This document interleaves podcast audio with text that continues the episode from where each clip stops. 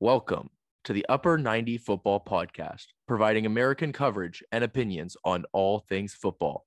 I'm Justin Ruderman. And I'm Garrett Post. And Garrett, the Premier League is finally back. Woo! I'm just so excited. I've been waiting all summer for this, and we can finally talk about some Premier League football. We will start with our game of the week. It was Crystal Palace hosting Arsenal at Selhurst Park.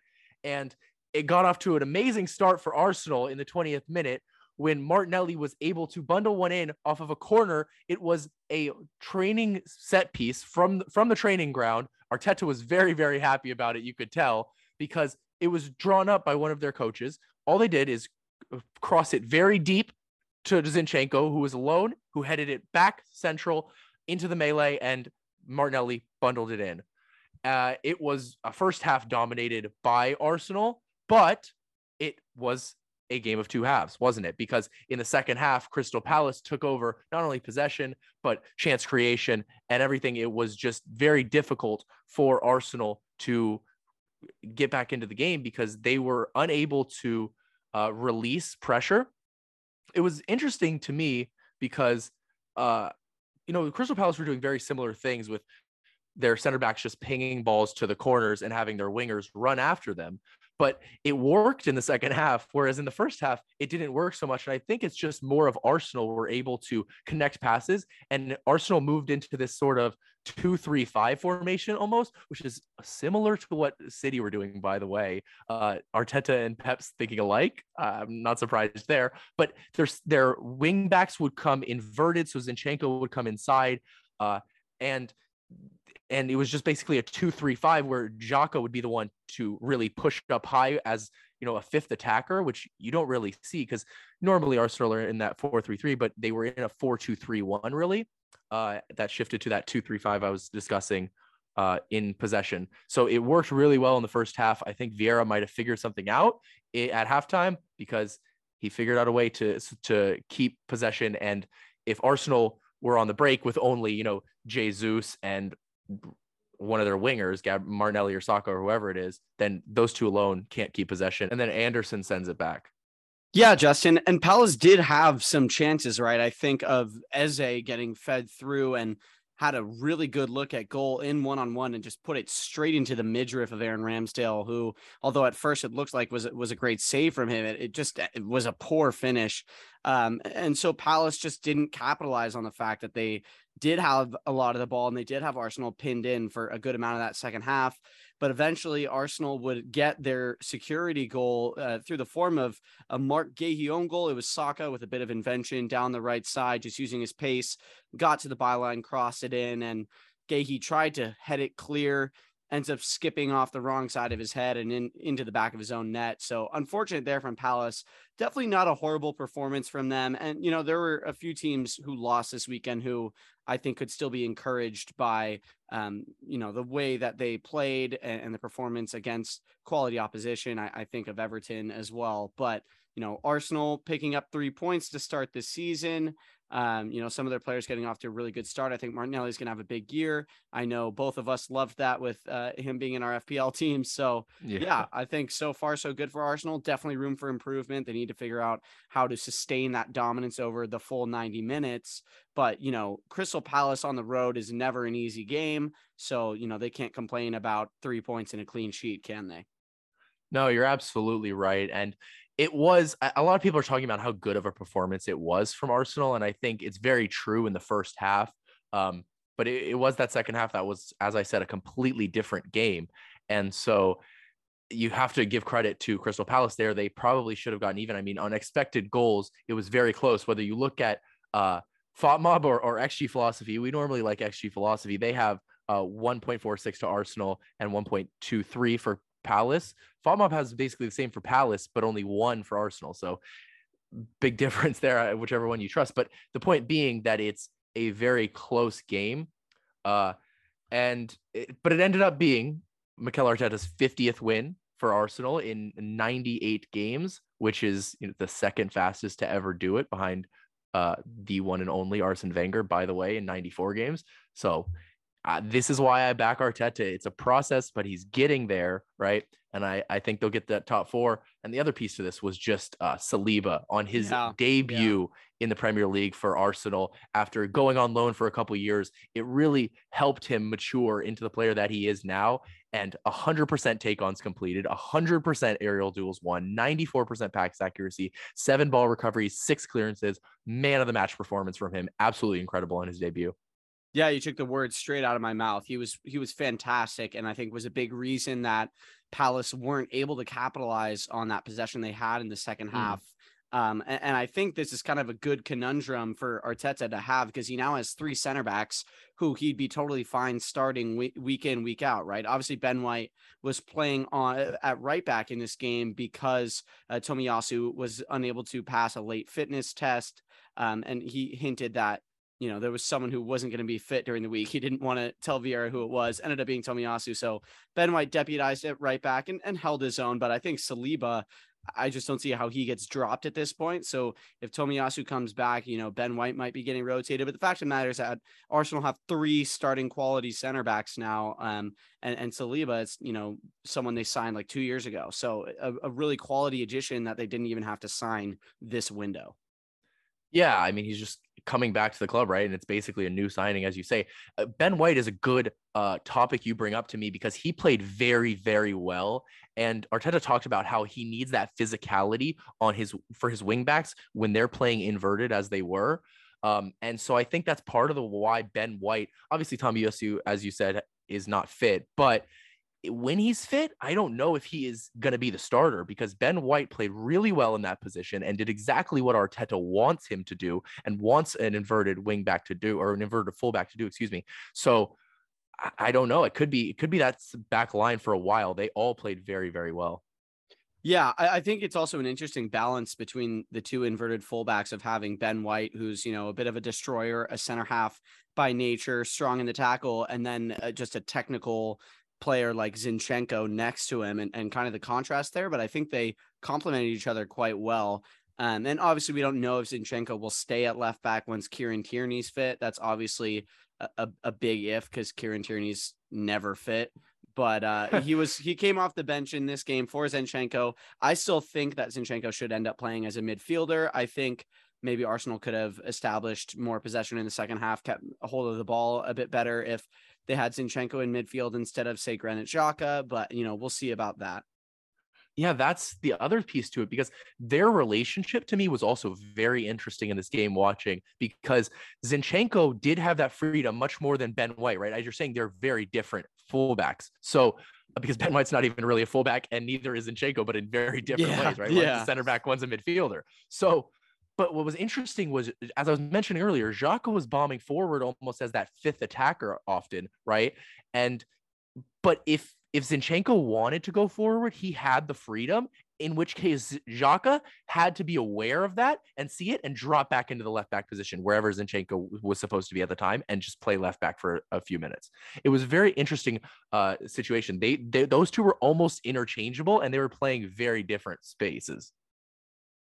Yeah, uh, no, you bring up a great point. And and before we move over to Craven Cottage, Justin, I mean, Arsenal, we talked about that corner routine. I mean, they are mm. so so good from set pieces. Last year, uh, they had 14 goals or 13 rather. This is the 14th goal from a corner they've scored since the beginning of last year. Only Liverpool and City have more. But the other fact of the matter is that not only are they great at attacking set pieces, they're great at defending them because last year I'm pretty sure Harry Kane's goal in the North London derby uh, uh off the like deflected corner was the first goal they had conceded from a corner all season, and that was with maybe four games left to play. So the fact of the matter is that they are dominant in both boxes, and you know if they can keep that up, it'll be a huge asset in terms of keeping more clean sheets, scoring more goals, and potentially getting that top four spot. Right? I think set pieces are something that do really separate the men from the boys in this league.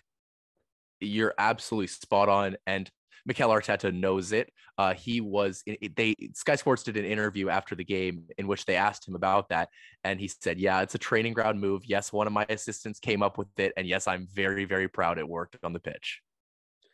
And with that, Justin, we can move over to a really exciting game at Craven Cottage. Of course, newly promoted Fulham uh, hosting Liverpool. Um, And, you know, this was quite an interesting game. Definitely a lot closer than we thought it would be. Um, and it was that man, Alexander Mitrovic, who came up huge for Fulham, didn't he? Um, scoring in the 32nd minute, uh, just a towering header over Trent Alexander Arnold, who continues to struggle aerially. That's nothing new, right? We know that. And when you put him up against a striker like Mitrovic on the back post, there's only one winner.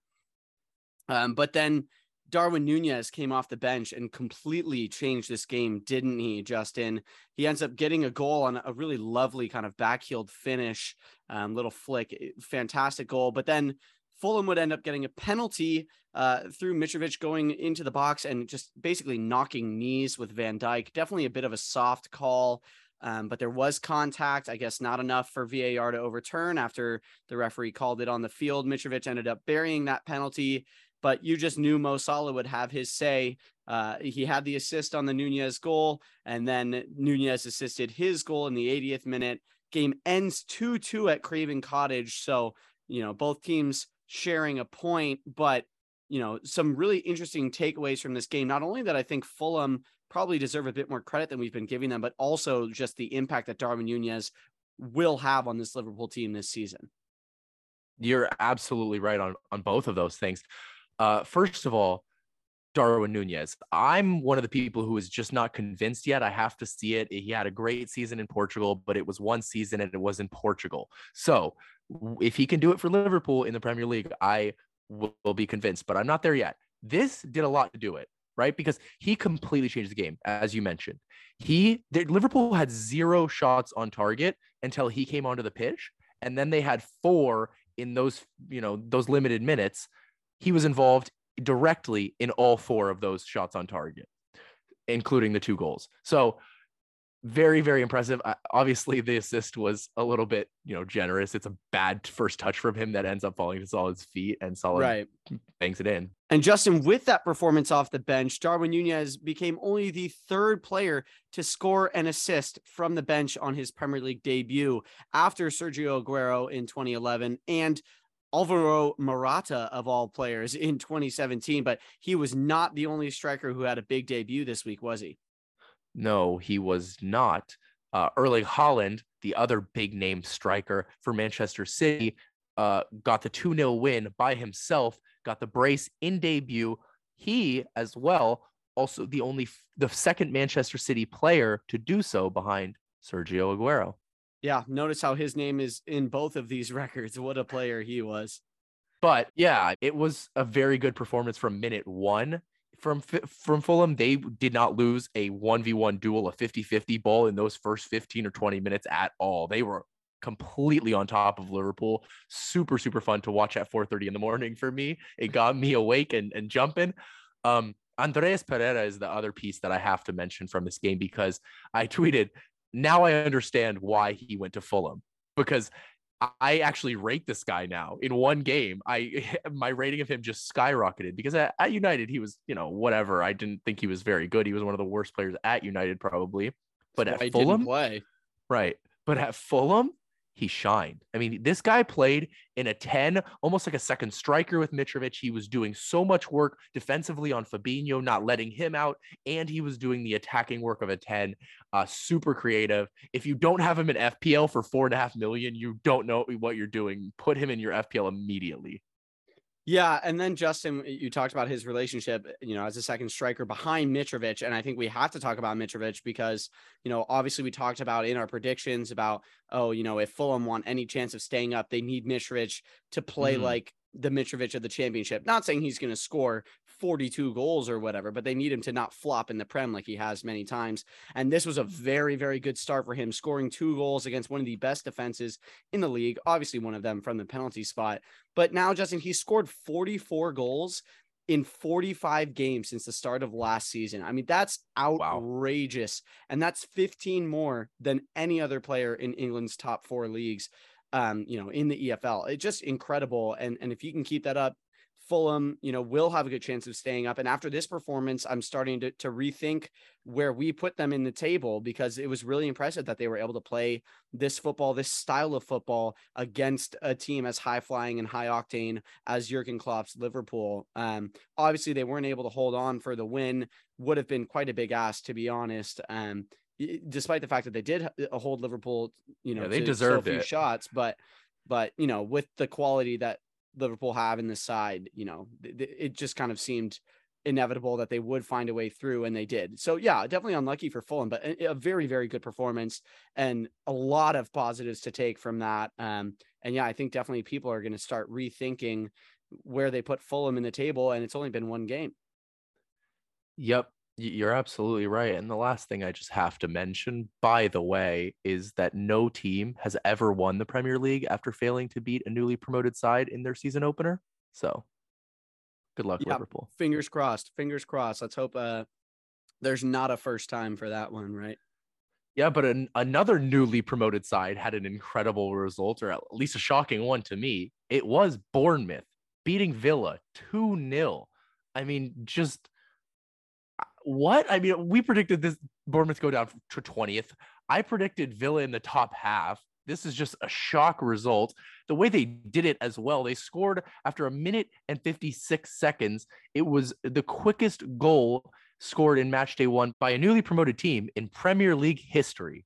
Yeah, Justin, and they've now beaten Villa in four straight meetings dating all the way back to 2016, obviously, with the two clubs being relegated during uh, those years. Um, and although Villa dominated possession in this game, 66%, uh, Bournemouth actually did have more shots on target. And I thought Villa did look a bit frail at the back. And as much as, you know, this is a, a really, really good result for Bournemouth and a great way to start their season, I still think they will go down. But to me, it just speaks about Villa and how I just don't think they're there yet. They have good players, obviously. But I told you in my predictions, I was unconvinced about Steven Gerrard as a manager. I- am still like that in this sense because this is a shocking defeat for them, isn't it? I mean, this is pretty much a consensus worst team in the league. Everyone predicted them to be bottom. Uh, and I really don't think they're good enough to like pull a Sheffield United where they somehow finish way above where they should because you look at their lineup and Justin, there's no way Villa should be losing this game 2 0 against this team. There's just no way. So, uh, yeah, I, I, think Villa should be concerned about that performance. I think they will need to bounce back against Everton, who I think will will also be hungry next week, uh, and when the two meet at Villa Park because they had an encouraging performance against Chelsea despite the loss. So I think that game will be really interesting in, kind of telling us where Villa are really at and also where Everton are really at. And then, Justin, we also had plenty of drama at Old Trafford where Brighton went in on Erik Ten Hag's debut and upset the Red Devils, a 2 1 win for the Seagulls. The, the scoring was opened by Pascal Gross in the 30th minute. Uh, it was a really nice through ball from Leandro Trossard to Danny Welbeck, who pulled it across the six yard box. And Gross was there for the tap in on the back post. And he would make it two just nine minutes later when De Gea gave up a juicy rebound. He was there at the back post to tap it in. I mean, it wasn't even a tap in on that one. It was a nice finish on his on his left foot um, into a relatively empty net. But Brighton up 2 0 at halftime. The old Trafford crowd were, you know, very restless as you can expect. And United would pull one back via Robert Sanchez scooping the ball in off of his own player. It was Alexis McAllister who got the final touch. Um, but it would end in a defeat for United on Erik Ten Hag's Premier League debut um, a result that not many people saw coming. I mean, what do you have to say about this one?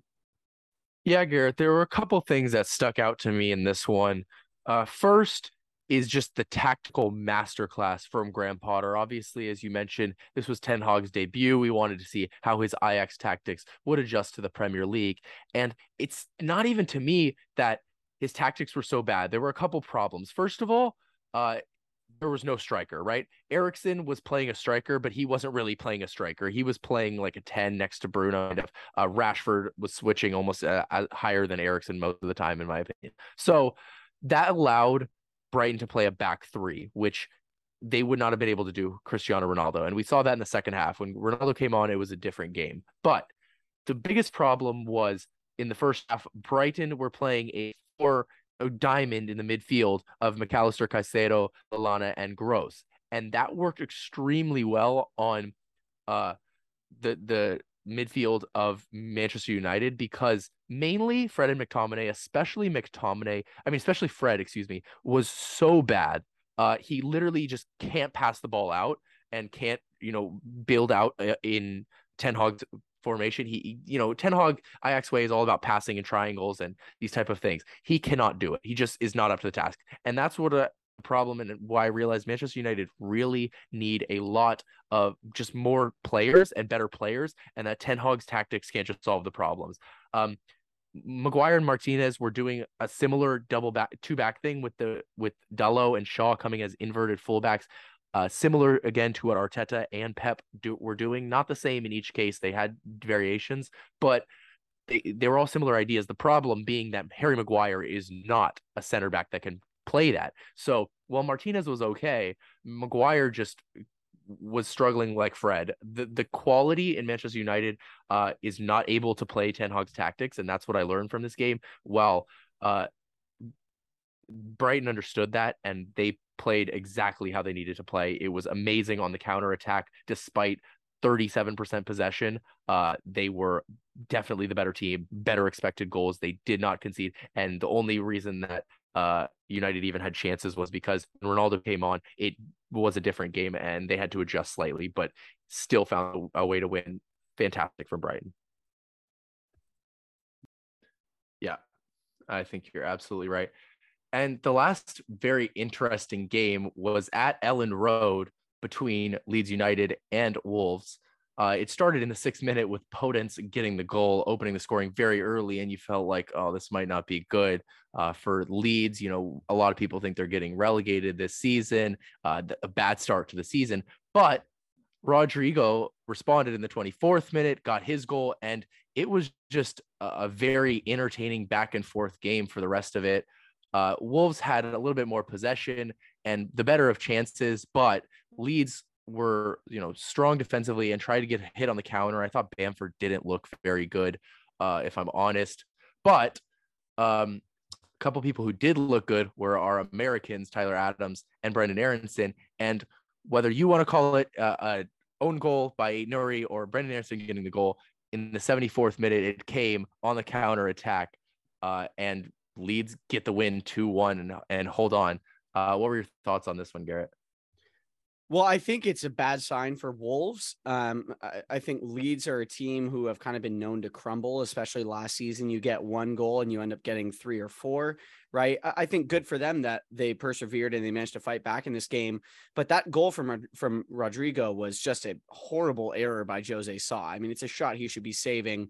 99 times out of 100. And if Jose Sa is, is going to be poor this year, which obviously we both said he won't be as good as last year because that would be, you know, very difficult to replicate that level level of performance. But if he's making mistakes like that, I think Wolves could be in big trouble. He did end up making a fantastic save in the second half. I think it was from Bamford's header. I'm not quite sure who it was, but it was a flying save. Uh, fantastic, kind of making up for his own mistake.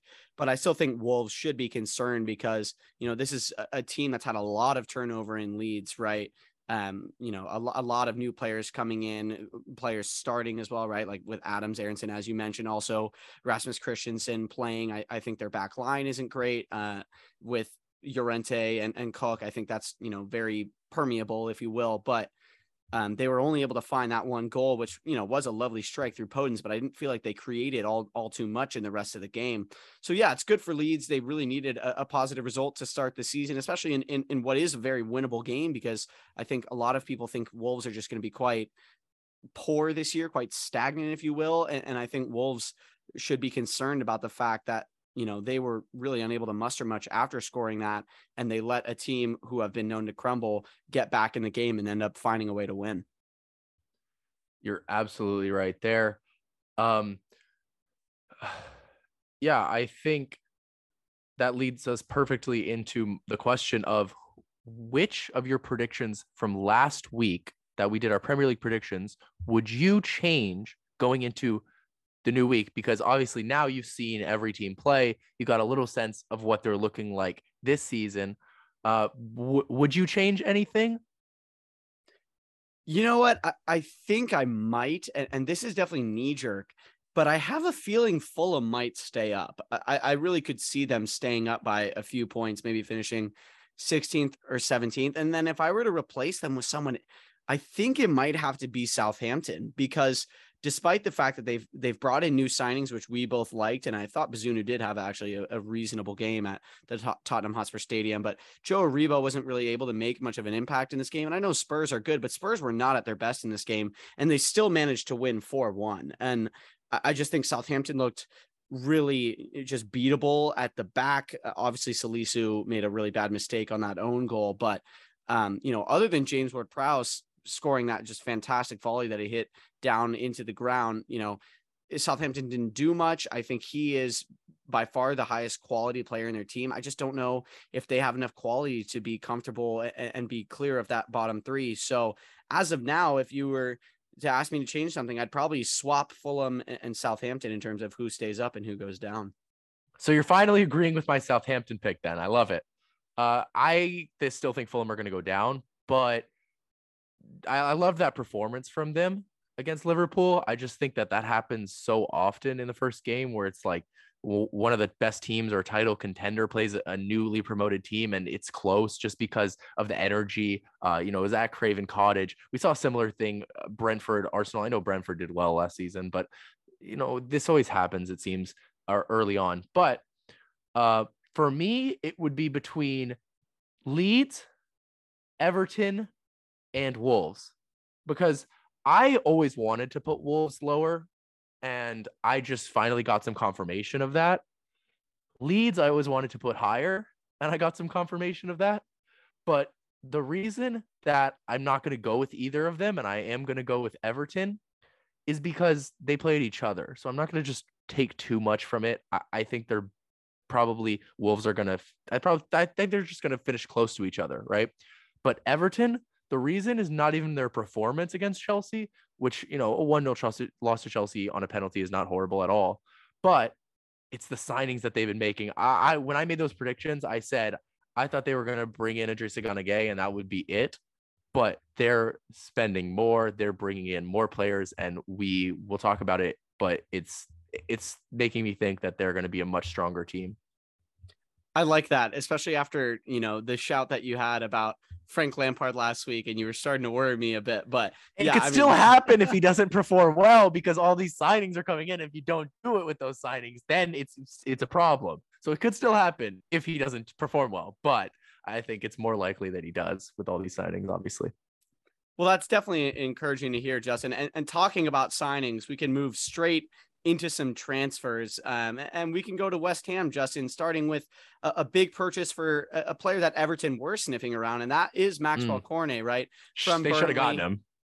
Well, potentially, I, I, think they didn't want to pay the 17 and a half million pound release clause that West Ham have now paid. And so Everton moved on to Dwight McNeil, is what the report said. They realized that they wouldn't be able to get Cornet for less than that, that release clause. So they, you know, shifted focus to a different player in Burnley squad. But West Ham are the beneficiary of that because I do still think that this is a good deal for Cornet. The difference, I guess, is that they have to pay that fee up front, whereas Everton were able to structure a lower fee up front for McNeil with more, you know, installment payments and incentives, if you will. But Cornet will be signing a contract until 2027 at the London Stadium. Um, I think it's interesting addition to their, you know, winger depth.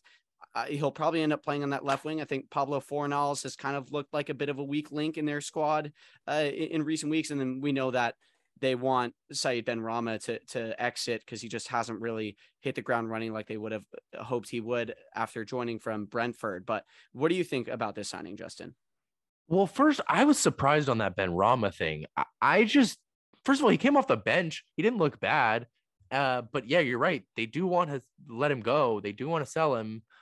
I think it's surprising. I think it's a little bit early. Let him uh, have another year. Give him one more year. See if he could do it. That would be me. But as far as Cornet, I love it. I think it's a big signing. I think seven and a half, 17 and a half million, excuse me, is a fantastic price. That's why I believe Everton should have snatched him up because if Everton could have gotten a player that West Ham want, you know, that's uh, not that they didn't, um, but it's still a good signing for West Ham. I think that winger is a position that they were lacking. You know, they're a very strong defensive team, but going forward, it's just Antonio. Uh, Bowen was really good last year, but I don't think he'll be as good this year.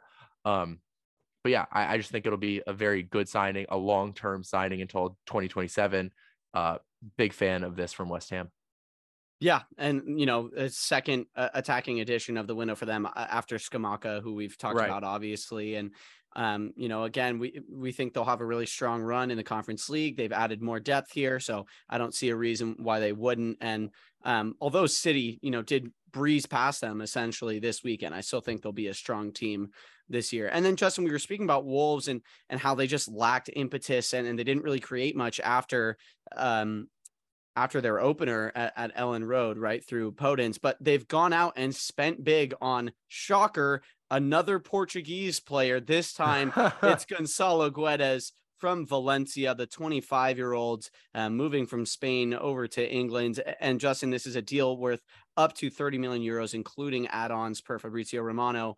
Um, and honestly, I'm kind of surprised it took him this long to leave Valencia with you know, just the ownership that they've had under Peter Lim over there at Valencia, and they've been selling everyone for practically nothing, right? Basically gifting Parejo to Villarreal for five mil, and then they go and win the Europa League. It's just been a disaster during um, Peter Lim's time at Valencia, but they managed to get a reasonable amount of money here. I think it's a really good signing for Wolves. I mean, he had 11 goals and six assists in La Liga last season. He's a player who's had high quality, probably hasn't lived up to his potential, but still only 25. I mean, I think this significantly improves what they have going forward.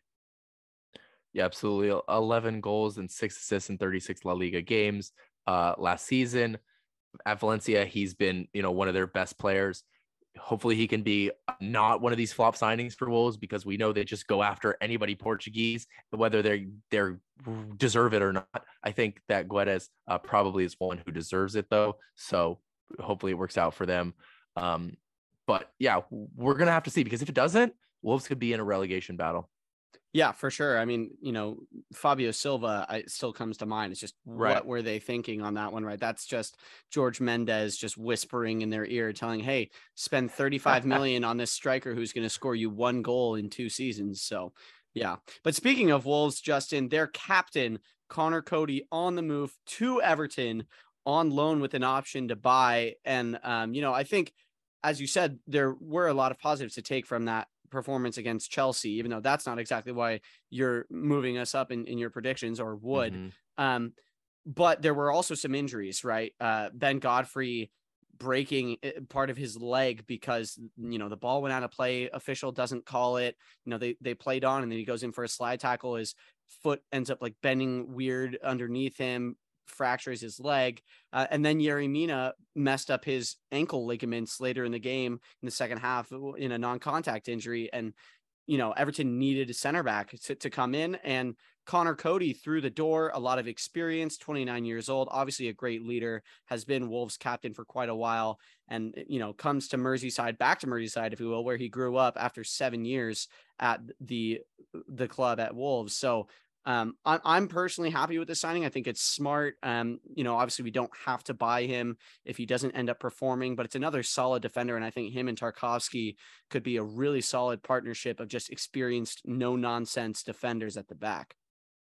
Yeah. And that's why the difference between Mina and Keane and Tarkowski and Coady there there's levels to this game, right? And that is a huge upgrade for the stability of Everton at the back. I think it's uh, very very big, and obviously one of the main reasons that I said I think that they sh- are probably going to finish higher than I previously predicted.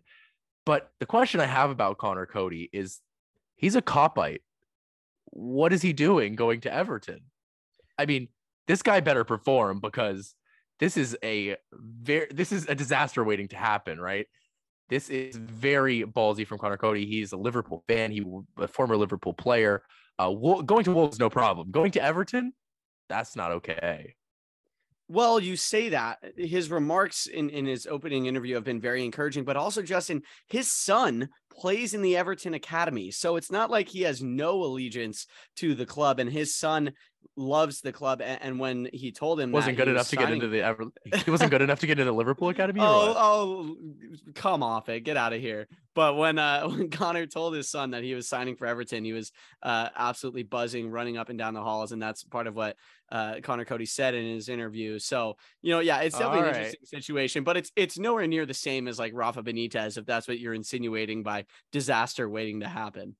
Well, that's okay. It is a comparison because I do think. Well, okay. First of all, I thought that the Benitez would do well because of that, right? I thought that would be a motivation and for him so that he can't he can't fail. I feel the same way about Coady. Now, I was wrong about Benitez, but Coady can't just dip out of the club to another place. You know, he is he's there now for this year at least, so he's got to make the best of it. Uh, and so that's why I think he'll succeed. Plus, he's he's a professional, as you say. He's captained Wolves for a long time. He is very, very good. And next to Tarkowski, they're going to make a great pair. They really, really are. Yeah, and then I think we'll actually probably end up seeing Mason Holgate as, as the third center back because I don't think Lampard's just going to switch away from the three-four-three immediately. And Holgate mm. was actually really good against Chelsea after coming off the bench. But Justin, I think we have to now move to the the big addition from Everton. Mm. We were wondering if we'd actually spend any money this window, and my word, did we hear Amadou Onana, the 20 year old Belgian midfielder from Lille. And we managed to swoop him from West Ham last minute. We matched their bid. He decided to turn his head. He wanted Everton and, you know, was in the director's box during the game at Chelsea, you know, just minutes after completing his medical at Finch Farm, but 40 million euros with add-ons, a contract till June 2027, and there is a 20% sell-on clause in case Everton move him on, which I feel like is likely because you know, everyone's been saying this is a player destined for the top, has all the physical attributes, six foot four, really good pace, really good strength, um, can play as a six or an eight. I'm extremely excited about this signing. I think it completely changes the complexion of the midfield. And you put Onana and Idrissa Gana Gueye next to each other. And you know, if I'm an attacking midfielder or a center mid, I am not looking forward to going up against that partnership. Absolutely. The question I have, Garrett, I mean, you obviously said as all of it. I mean, you're an Evertonian, you know more about him than anybody, but or besides Lille fans, of course. But how is the midfield of Everton going to look, right? Because it's going to be Gueye at the six and Onana at the eight, probably, right? So who plays the 10? Well, we're not really playing with the 10 at the moment because we have the wing backs and then and then it's three up front. The real question for me is what happens to Alex Iwobi because he was fantastic against Chelsea. I think, you know, he could work really well with uh, Gueye and Onana. So I'm not sure if maybe he ends up playing as the right winger uh, from time to time instead of, you know, either Demarai Gray, Anthony Gordon, or, or um, Dwight McNeil, of course. Or, you know, might we see Lampard actually switch to a 4 3 3? This is not what I think will happen, but it's kind of what I want to happen because I think Gueye, Onana, and Iwobi would be a fantastic midfield, mm. not only with just the amount of legs there. I mean, the amount of running that that's phenomenal just in terms of a, a work rate perspective and a, you know, industry perspective, but also that's a lot of really good balance because you have Gueye, who is just a destroyer and will win pretty much any tackle that he goes in for. You have Onana, who you know is another really good physical player and I think will fit in really well to the physicality and speed of this league. And then you have Iwobi, who's just a really good progressive dribbler, really good progressive passer. So I would love to see all three of them play together at the same time. I still think Lampard's going to stick with that three-four-three. So whether Gueye and Onana play at the same time, maybe they won't. Maybe Iwobi will play, maybe Doucouré will play. But it's definitely a good problem to have now for Everton because our midfield was dreadful last season. So Lampard now definitely has some options. Yeah, I think it becomes an easier problem when DCL comes back. But until then, that whole attacking is confusing for Everton because they finally uh, solidified the defense, in my opinion, right? They got the two, the setbacks are there, the defensive midfielders and the strong midfielders to win tackles are there. Now, where are the goals coming from when DCL's not there? Hundred percent. And I think we need to be looking at a striker, Justin. And speaking of strikers, Chelsea are moving one out, and it is Timo Werner. And and this is just crazy course of developments because when he signed for the club a few years ago, I think we were both really high on him, thought he would do well, but he's going back to RB Leipzig, of course, from where he came, 20 million euros plus add-ons. I mean, Justin, they spent 60 million euros on him like two years ago. This is just a, a failure from Chelsea. It's recruitment we thought would be a great deal, um, and, and it's just not panned out. Why do you think that is? I because the problem is that Timo Werner just doesn't work in this system. And Tuchel does this with all of these players. And this is what I don't understand why everyone's like, oh, Tuchel's so good. He plays everybody out of position. He just does it to to use wing backs. Like honestly, the only reason is so that he can play a three back with Reece James and and whoever he wants on the other side, Chilwell, Cucurella, whatever we'll get into. But this is just I don't get it because you need a strike and if you're gonna have Havertz play your striker all season, like you're just gonna have a false nine uh and, and, do that. And if Havertz is injured, you're screwed. Like I don't know what this plan is at this point. He he has to go spend on a big striker. I know they were interested in a Aubameyang. I don't know how likely that is to actually happen, but it's it's more problems for Chelsea. And so while they did, as we can talk about, get it by Cucurella from Brighton for a ridiculous price again 55 million pounds plus 17 or 7 million add-ons excuse me he's the most expensive left back ever when you already have Chilwell who has been fantastic every time he's been on the pitch for Chelsea it, the business is just so confusing from Chelsea, and it's it makes sense because it's Todd Boehly who doesn't really know what he's doing in football. He's a baseball guy and he knows how to do business there, but in football he doesn't really know what he's doing, and that is starting to show. Yeah, I mean, I also don't know if Tuchel knows what he's doing either, because I mean, the Cucurella signing, you don't make that signing without you know the approval of your manager but it, it doesn't make any sense. So much money for a player who yeah it's great but it almost seems like chelsea said oh city want this guy? Okay he must be good even though he doesn't they don't need him like they just don't. Well, barcelona have been doing to them for the whole summer no, so. seriously no you're not wrong. I mean those yeah but those are both clubs who you know their recruitment policy is just mind boggling at times you know, I think Cucurella is a really good player. I think he'll do well at Chelsea, but is that really the area they need to strengthen? Absolutely not, right? I mean, sure, Marcos Alonso's going out the door to Barcelona, uh, but you know, I just don't get why they'd spend so much money there when they have such a desperate need for a striker and, they lack so much in attack. And you know, Raheem Sterling had had a good performance, I think, as well. But you know, I just don't I don't get it. I really don't. And and I don't think Tuchel's going to play him as a left center back cuz why would that would be ridiculous. You, yeah, why would you do that when you can just go get like a proper center back instead of spending 62 million on on a backup left back? I just I don't get it. I don't get it either. But what I do get is them selling Matt Miazga who doesn't play for them, but he came to MLS to FC Cincinnati, the American center back on a free transfer uh, a max TAM deal for him. So he's not even a designated player, uh, which means he can get paid. Uh, uh, he's getting about 1.6 million, is what that means per season. Um, but fantastic signing for FC Cincinnati, in my opinion, who are having a, a, relatively good season, right? They're sitting in sixth place in a playoff spot in the Eastern Conference, but this is exactly what they need. They are, are the team that has conceded the most goals of any team in a playoff spot in the Eastern Conference, I believe, in the league, uh, with conceding 43 goals. That's more than they've even scored. A center back, a good center back, um, that obviously he doesn't play for Chelsea, but in the MLS, he will be a quality center back for FC Cincinnati. He will really improve their team. I think he will solidify a playoff spot for them. I just I love this signing. Uh, more Americans back to MLS. I, I just love it. What do you think? I Justin, I hate to sound like a broken record, but do you think this has anything to do with Greg Berhalter? Because I do. I mean, Matt Miazga has been getting overlooked not only by Chelsea, you know, been part of their loan carousel for years now, but also hasn't played for the U.S. in quite a while. So I think this is a move that also suits him, not only just Cincinnati, right? But no, I totally agree. I think he'll be uh, immediately one of the better center backs in the league. Um, I think it's a great move for him because he'll finally be getting first team football at somewhere that he's mm-hmm. not just on loan for a year. And I think there's a lot of players in Chelsea's, you know, loan carousel who should be getting moves um, you know, not only at the MLS level, but also elsewhere in Europe, right? I, I, think there's a lot of good players there that just don't get used by Chelsea who would be really useful for other clubs. Um, but it's good to see some of those dominoes finally falling. And yeah, it's a really good signing for Cincinnati, exactly what they need. And, and I back them to, to keep a playoff spot at this point.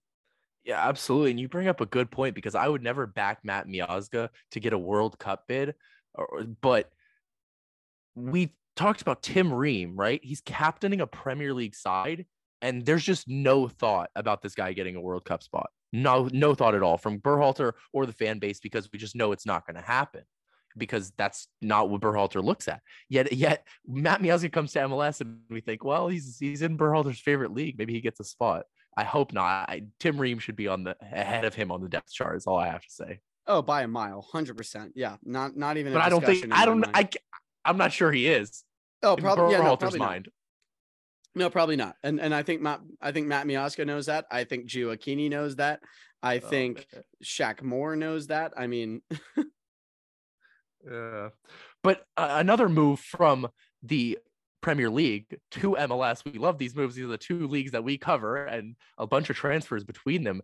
Uh, this week, it was Christian Benteke from Crystal Palace to DC United to go and play under Wayne Rooney. I'm sure that was a big piece of it. Uh, the striker uh, signs a two and a half year contract with an option for 2025. He had four goals in 25 games last season. Um, but he's I think he's going to just bang in goals. I mean, his physicality in the MLS, he's just going to shove off MLS defenders and just power in goals over and over and over. Uh, and, and Wayne Rooney is going to know exactly how to use them. Yeah, I, I, agree. And I think he still has a bit about him. I mean, two years ago during the COVID year in the Prem, he had 10 goals for Palace. Like you know, everyone was talking about how finished he was, and, and he had been pretty bad for a few years. But, you know, a few seasons ago, he showed that he still has a bit in the tank. Uh, and I think that he can definitely perform in MLS. I don't see why not. I guess maybe the biggest reason is that he's going to the worst team in the league, right? Bottom of the East. But, you know, with Rooney coming in with some other quality players, right? You think of Taxi Fountas and, and he could be mm-hmm. delivering some delicious balls in for Christian Benteke. So yeah, I think this is a good signing for them. Um, I think it'll be interesting to see whether they activate that option or not, but definitely a, a big name player going into DC. And yeah, I think Wayne Rooney is definitely a big part of it. Yep. Big DP signing there. Uh, Richie Laryea, the last move from Premier League to MLS. This one's on a loan to Toronto FC from Nottingham Forest. They signed three right backs Forest did this summer.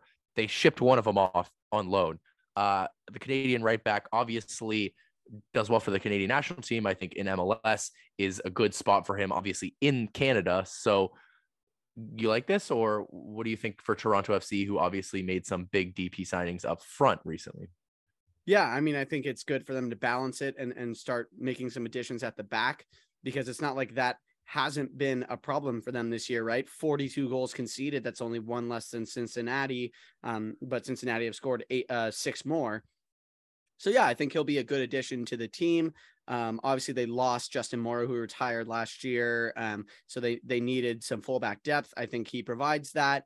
Um, and, and, you talk about Forest shipping out um, a, a, right back. They actually shipped out two, right? Because they they also lost Jed Spence to Spurs, so it makes mm. sense that they brought in three. I guess they wanted an extra one for depth. But yeah, he was surplus to requirements at Forest. We know that he's not a Premier League level right back, but he should be good for Toronto. Well, yeah, I was just saying he, they brought him in this summer. They paid money for him, like two and two and a half million, something like that, and then they put him on loan immediately. Um, but a transfer from Europe to MLS, Nuno Santos, the attacking midfielder from Benfica to Charlotte FC. Uh, this is the type of signing I like to see in MLS because it's a young 23 year old. They're paying, you know, not an over amount of money, 1 million plus half a million in incentives. Uh, Benfica still have 25% sell on, but uh, you know, it's a good investment for Charlotte. It's a young player. If he can produce uh, and you know develop an MLS, you ship him out, you make a profit, and it, it brings more credibility to the MLS. I like these type of signings. Uh, he can play for a few years at uh, you know a prime, young to prime age. Um, and he signed for three years on a TAM deal plus a plus another year option. So he could he could be a good signing. What do you think? Yeah, I think it's interesting that Charlotte are managing to do some pretty good business despite just the absolute dysfunction in their front office that we've talked about in the past. Yeah. But yeah, I agree. I think it's a really good signing and, and buying players at that age with this kind of upside, you're likely to turn them for a profit, right? That's the way that we look at Cucho because he is going to be too good for the MLS quite soon if he isn't already, to be honest. Um, I mean, Cucho's but, a little bit older though, DP. I think he's more of a long term, like he wants to be the star in Columbus for a while. I, I see that a little bit differently because this is Cucho is Cucho is also 23. Yeah, but Cucho, but Cucho, I first of all, I think he signed a longer contract. I could be wrong there, but Three he's years. a D- okay. Well, he he's a DP. Uh, this is a TAM. I think maybe I'm wrong there. Maybe you're right uh, that he'll be shipped off soon. But I just get the feeling that he's going to be in MLS for a while. Not not soon. I think they'll sell him in two years while they can because it's a young yeah, player. yeah. Like I, I, think he'll sign it. I think he'll sign an extension. I think he'll be Mm. their guy for a while. I could I mean, be that, wrong. would- that, would, that would be very impressive if they could, if they could manage to retain him because I think he's going to continue smashing the league and someone's going to come calling and I don't think Columbus would turn down a profit there. I think the same might happen That's for good point. Charlotte. I think the same might happen for Charlotte. I think this is an exciting young player and and it's one of those signings where you look at it and you're like I don't really see how this goes wrong because, you know, worst case scenario you you sell him for maybe the same price a few years older, but the best case scenario is he absolutely kills it and you turn a massive profit once you know Europe realized, oh, maybe we shouldn't have let this guy go to the US and someone comes calling. So yeah, I think it's smart business. Um, obviously there is the sell on clause, so that will impact um, how much profit Charlotte do actually make. But I, I think he'll be a good performer. Um, he'll he'll slot right into that team really well and provide some exuberance to what is a team that that you know lacks a bit of youth in Charlotte. Yeah. There's been a lot of positivity on these signings, though. I don't feel that we're going to have the same way about this one. Sebastian Lletget, the midfielder, the U.S. men's national team midfielder, I have to say that, unfortunately, uh, to FC Dallas from New England for uh, $600,000 in GAM. Uh, he was bought by New England this offseason for 500,000. It was up to 1.3 million with incentives, which we knew at the time was a ridiculous number, but I'm sure we hit none of them because he was shipped off so quickly. Um, he only played 19 games for the Revolution. So uh, yeah, I mean, maybe he had maybe he had an incentive at 20 games and they were like, "All right, we got to get him out immediately." Nobody wants this guy. He's been moved so many times, but FC Dallas now have a U.S. men's national team front three of Paul Arriola, Sebastian Lletget. Maybe if he plays on the wing, could be. Maybe he plays as a ten. Who knows? Um, and, and Ferreira, they they could make that a front three, right? Yeah, I, don't know. I, I don't really get this. I mean, you say no one wants him, then why is he going for 600k? Like he's just not worth that, is he? I, I don't know. He they want him like, in MLS. I don't get it. I, I guess he just feels like you know uh, the the new Sacha Kljestan just kind of going wherever. um, I- don't really get it. Um, I don't really know why New England signed him in the first place. I, I don't really know why Dallas are signing him. It's just I don't know where he goes from here. Maybe he'll kill it. I doubt it, but I, I don't know. It's just a confusing transfer to me. I think Lletget's career is a little bit stagnant at this point. I, you know, probably should have just stayed in LA, but who knows? Yeah, FC Dallas. I think it's a signing. They're they're they're expecting goal production out of him, right? He they're falling one. out. They're fall. I'm I'm just being honest because they're falling out behind uh, Austin and LAFC. They were up there. Um, they're trying to compete this season. I think that's what the signing says. Is we're trying to compete this season for for MLS Cup. Um, but You know they need the goal production. That's what's falling off from from the other two teams. Their def- defense is still there. It's still solid, but it's the goal production is falling off. So Sebastian Lletget, can he provide that? We don't think so. No, I, I definitely don't. But um, speaking of the Galaxy, just Justin, they made a big midfield signing. It is, of course, Riqui Puig from Barcelona on a TAM deal contract until June 2025. I mean, this is a fantastic signing, I think. Obviously, a player who's been getting overlooked at Barca for a very, very long time. Probably just not of the quality to, to really break into that team, especially when you think about the players that they have in, in their midfield. And, you know, he's kind of been beaten to the punch by Pedri and Gavi and the other youth players um, who have come through La Masia. But he moves to Galaxy. And, and you know, I think he's going to be a really important player for them. It feels like they haven't really replaced um, Jonathan Dos Santos after he left, right? Um, but they do have to m- move on Raveloson uh, to Ligue 1 to uh, Auxerre to, to make room for Puig. But, you know, a really young player still um, with a lot of upside. I think it's a really good signing for LA or for Carson, rather. I was surprised you said it. Um, no, but Re- Revelis, here's the thing about it, right? I love, I, I think it's an incredible signing from Galaxy. I think this is, I think he's their best player now. I think he's better than Chicharito. I mean, this is a, this is fantastic Ooh, the. Jovic slander. Oh, good point. Good point. Good point. But I really like Riqui Puig. I don't know why he's coming to MLS, much less on a TAM. When I saw this, I was like, well, they don't have a DP slot open. How are they doing this? There's no way he's on a TAM, but they're learning from John Thorrington at LAFC, apparently. Yeah, I was Uh, gonna say if you could put Bale on a TAM, you can put anyone on a TAM, man. Yeah, but Riqui Puig is much, much younger, man. He's a he's a young guy. It's it's so weird to me. Like he could play in La Liga. I don't know why. I'm sure he had interest in Europe. Why would he do this on a TAM contract? I really don't understand that part of it. Uh, why Riqui Puig is doing it. I saw somebody tweet like, if you're Riqui Puig and you land in LA, are you getting off the plane? I wouldn't. I wouldn't. I mean, I just don't get it. For Galaxy, it's fantastic. The issue, uh, the only issue for Galaxy is you're shipping off Raveloson, as you mentioned. Ryan Raveloson has been one of Galaxy's best players, uh, which is evident why he's going to Ligue 1. But I, you should have shipped off one of your DPs. I mean, not Chicharito, but Grancia or Cabral can go. I mean, yeah, like Douglas Costa or Cabral, excuse me, can go. Cabral, without a shadow of a doubt, in my mind, I I, I don't think Cabral is very good at all. Um, Costa's been worse.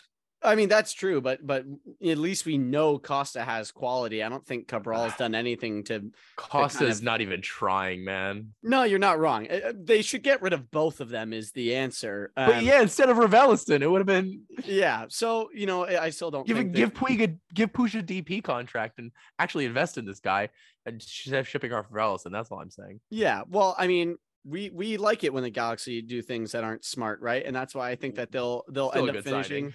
Yeah, well, that's true, but you know they had to make another area of, of their squad worse, right? And it's not like Puig and Raveloson really have the same role in that squad, or or obviously will with with Puig, Mm. but I don't know. I, I still feel like you know it's not going to be enough to get them into the playoffs with Seattle Ooh. and Portland right there. I, I don't know, man. I just still have a feeling that that the Galaxy aren't going to get in. that's a tough one, man. I don't know. Uh, he's he's such a good player, and MLS he's going to be like so levels above and technically of these players in the midfield. It's going to be it's going to be scary, honestly. Um, but another player that could be very very scary is LAFC, the cross cross county rivals, shall we say? yeah. um signed and their third DP. Everyone said, "Oh, they're going to sign the third DP." They they brought Chiellini and Bale in on Tams, as you mentioned, uh, which allowed them to keep the third DP spot open, right? And they were able to bring in a player in his prime who has been performing for years in Europe. It is Dennis Bouanga from Saint Etienne. He uh, has just been ridiculous. Double digit goal contributions for five straight years in France. Uh, it will be a $5 million fee for the 27 year old winger. Uh, reports are saying four and a half year contract. Uh, we don't know exactly. All these reports are, are out of France right now um, rather than the MLS, but we will get some new, hopefully, we'll get some more information soon. Uh, but he scored nine goals, six assists in league uh, last season. And that was for a team that was relegated, Garrett. He's playing for a terrible team producing these type of numbers 26 goals, 13 assists in 96 games for that team. Incredible numbers. Uh, I don't watch enough Ligue 1 to know about the, the players on the, the relegated teams, but I like what I see. Question mark being he's a left winger. I know he can play both sides. He can play up the middle if need be. That's why Steve Cherundolo likes him. He can play all three positions. He likes that from all of his attackers, but they have a DP left winger already in Brian Rodriguez. Yeah, maybe he ends up going out the door because I just don't see how you drop Chicho Arango at the moment. You just don't. Um, he's scoring goals for fun, and you know, for some reason, all the rumors have been saying, "Oh, LAFC we're looking for a, a number nine DP." Um, I guess Bouanga can play there, but to me, he's gonna play on the left wing because LAFC don't need a nine. You have one of the best strikers in the league. Chicho Arango is a joke. He's really good. So there's no reason, you know, to, to get a nine. I, honestly still think you probably should have gotten a 10 with this signing. But now when you look at the spoil of riches that LAFC have in their attack, I mean, if they don't get rid of Raito, right? I mean, Bouanga and Rodriguez on the left, Vela and Bale on the right, Arango, Opoku, like th- that is just what? That's not even fair. How do they have this many quality attackers on one MLS roster? I don't know if I've ever seen anything like it, to be honest. You haven't. It's the best MLS roster of all time. and you can quote it. It's a fact. There's never been a better roster uh, to have Chiellini and Bale on TAM contracts, and the other players that uh, this team has built. Ilie Sanchez, an MVP candidate on you know a million or whatever, million and a half, I think he's on something like that. But it's it's just ridiculous. It's it's so impressive what LAFC have done. As you say, I'll tell you, Brian Rodriguez ain't going anywhere at least this season. So it's going to be uh, ridiculous once Bale gets going. Um, but speaking of the MLS and goals, there was a record 57 goals scored in MLS on Saturday. Uh, that is just ridiculous. It's the most scored ever in MLS in a single day. It beat the previous record by 11 goals, which was 46, obviously. Uh, just absolutely incredible, Garrett. Yeah, I mean, LAFC obviously are not the only team with some high attacking talent, are they? I mean, six of those goals came in Austin, a thrilling 3 3 draw. And we'll talk about one of those goals a little later. But I mean, you know, when you think about the attackers that are in this league at the moment, it's just miles clear of, of where it used to be. And, you know, we have even more coming in with Benteke, et cetera, et cetera. But mm. you just look at some of these players. I mean, Driussi and all the, I mean, the quality of MLS is going up and up. We've known that. And, you know, all, maybe it seems like the defense, the defenses are not keeping up with just the amount of fantastic attackers who are entering this league on a yearly basis. Yeah, just the number of games that were like four or five goals plus is just absolutely ridiculous, right? LAFC RSL, uh, Chicago uh, 4 1 there, Chicago 3 2 over Charlotte, uh, Miami, Montreal 2 2, 3 2 Columbus over MCFC. 3 1 Cincinnati over Philadelphia. Shock result there, by the way. Uh, 4 3 Toronto over Nashville. Insigne getting his first MLS goal. Bernadeschi also bagging one.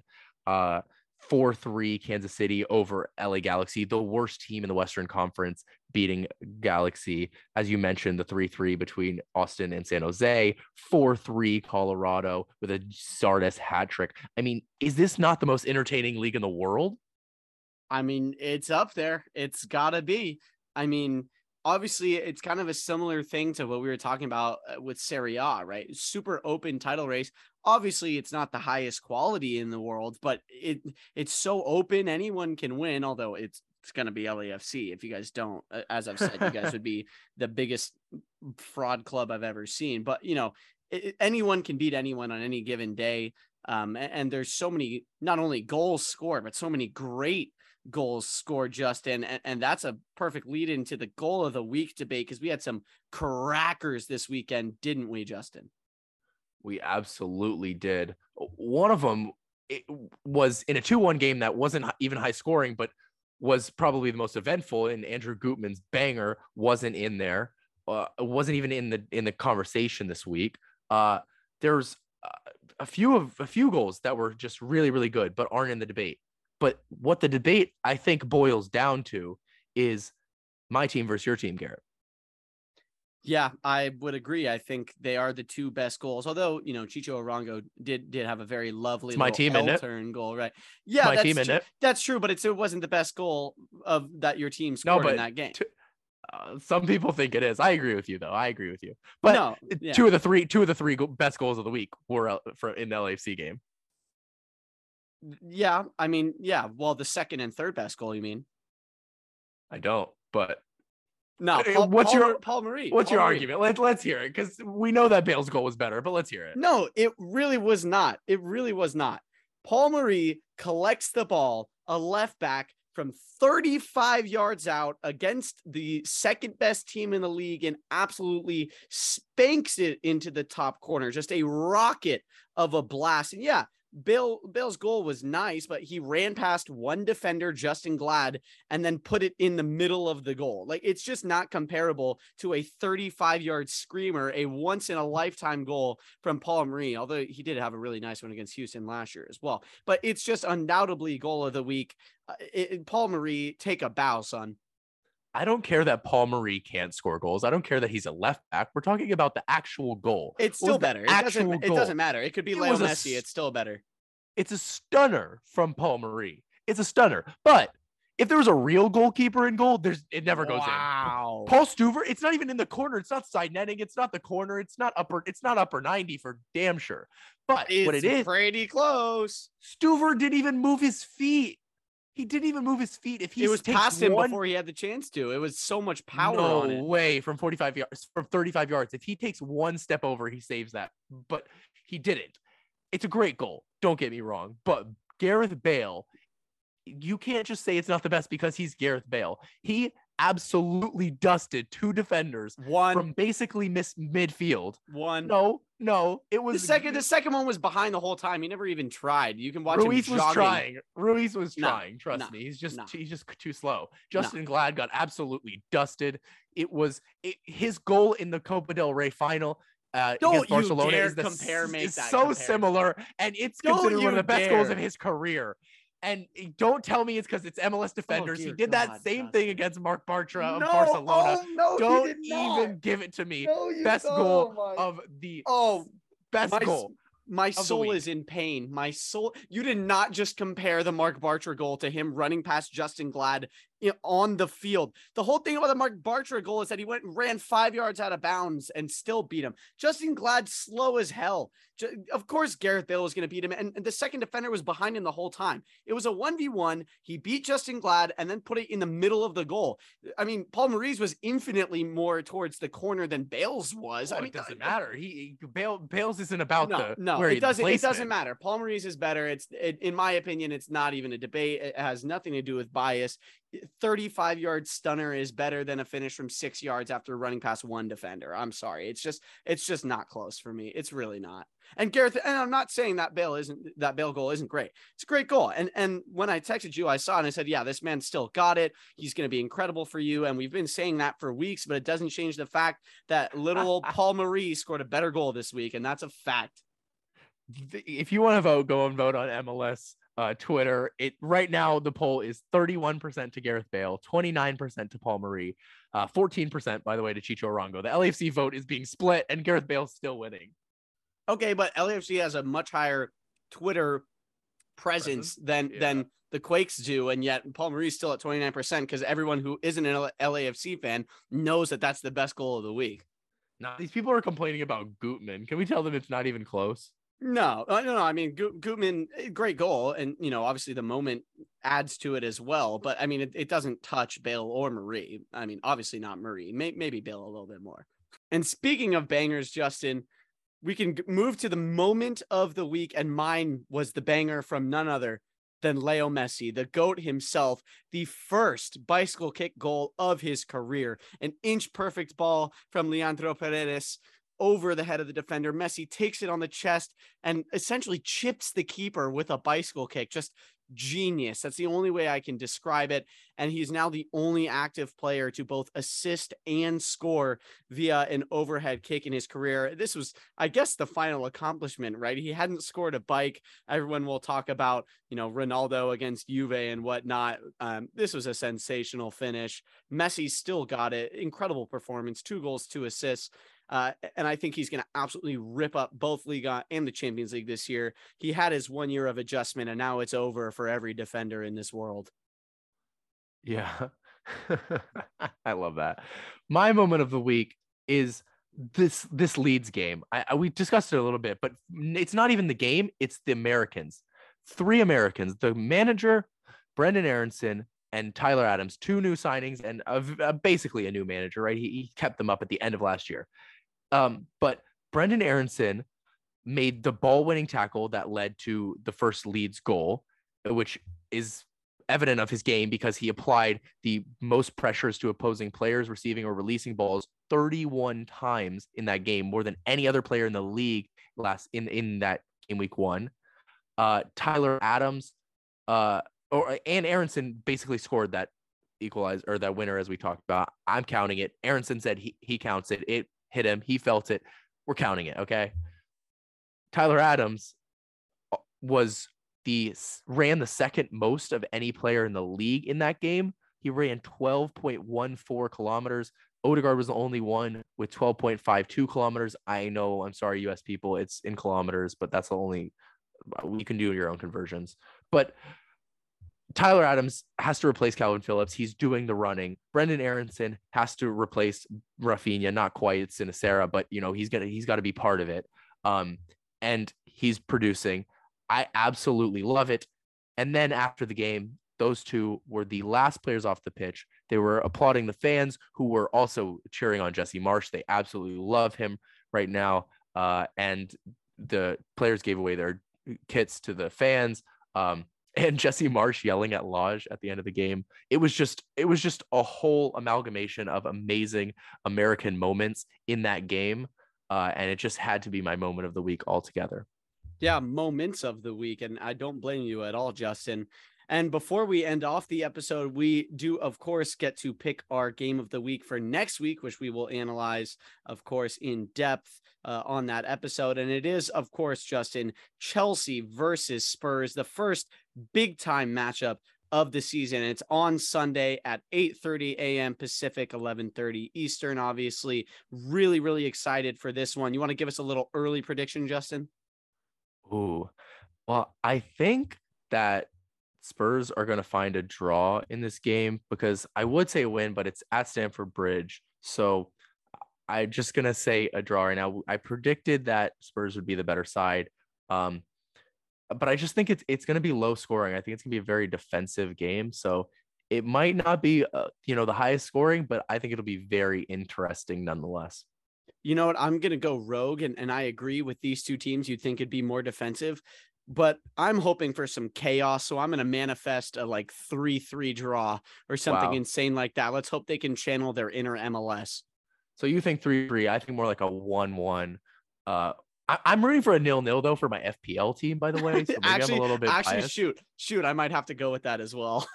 Although I don't have Perisic, right? You do, but yeah, I need. I, that's why I need the clean sheet both sides, and I have none of their attackers on either team. So I, I want the clean sheets. Or uh, Perisic and Reece James could both score and make it 1 1. I'm good with that. Get the game. But anyway, uh, there's also the MLS All Star game uh, this Wednesday. It won't be our game of the week because it, it, you know, it's not going to be, it's not an official game, but it's, it's still one to watch and we'll talk about it next week. It'll be exciting.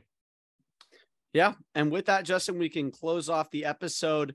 Be sure to follow us on Instagram and Twitter. Those links are in our bio on the link tree, um, as well as YouTube. We have another FPL show coming this Thursday, recapping how we did uh, game week one and, of course, uh, oh, potential changes for game week two. I think I'm a little bit happier than you, Justin. That bit of a spoiler there. But uh, yeah, those last minute changes, man. yeah, they worked out for me. Uh, not so much for you, did they? Yeah, we'll get into it later. Anyway, we will see you on Thursday for that. And then, of course, next week for our weekly episode. Thank you so much for listening.